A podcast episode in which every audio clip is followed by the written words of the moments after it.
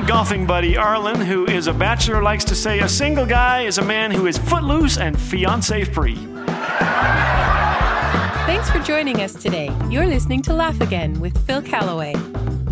A single guy talked with me after I spoke somewhere. He was 32 and living with his parents. I asked if he was paying rent. He said no. I said, Give me your phone. I'll call your parents and change that. well, he laughed and said, How can I meet a girl? I said, Well, depends on what kind of girl you want to meet. He said, I'm a Christian. I'd like to meet a Christian girl. I said, The best place in the world to meet a Christian girl is at church. He said, I don't go. I said, Well, start. You'll meet God there. Go. You just might meet a godly girl too. He hung his head. I'm so discouraged, he said. I told him a story I heard somewhere of how a lady wrote her pastor to say she didn't meet and get married until she and her husband were in their 30s, and laughter helped her raise 12 kids. My new friend's eyes got very wide 12 kids. She said she never worried about finding a husband. Instead, she bought a pair of men's pants and hung them over the foot of her bed, knelt down and prayed, Father in heaven, hear my prayer and grant it if you can. I've hung a pair of trousers here. Please fill them with a man. the pastor told this story in church, then got a letter from another lady whose son heard the preacher tell the story. She said she was worried about her son now. Each night, just before he climbs into bed, he hangs a woman's bikini over the foot of his bed. well, my new friend just about choked on his coffee. He laughed so hard.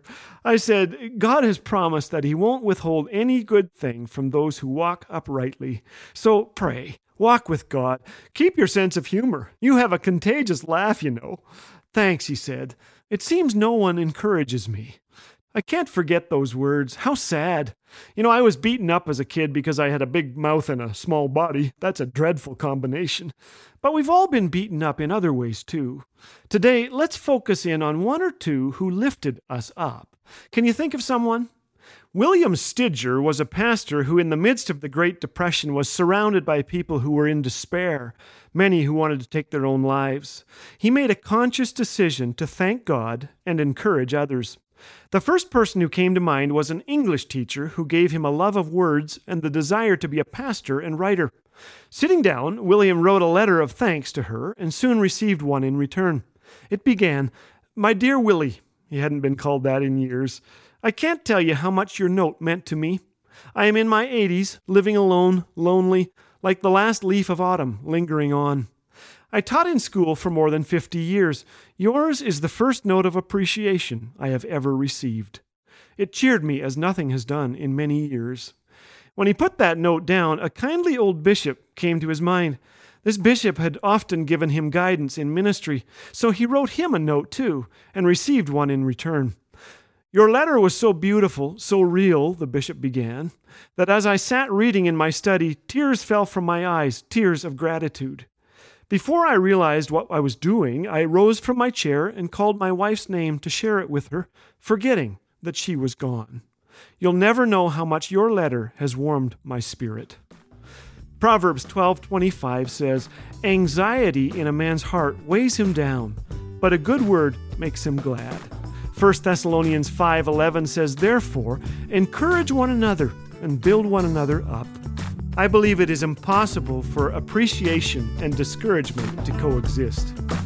I'm wondering if there's someone you could encourage today. Is there a name in mind? Don't wait another hour. You have no idea how much your words could mean to both of you along the pathway to joy.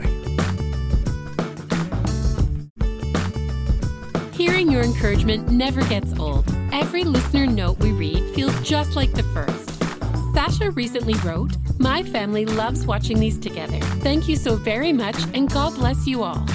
Thanks, Sasha.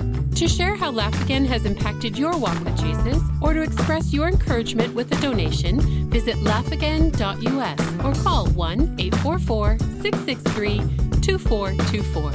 Laugh Again, truth bringing laughter to life.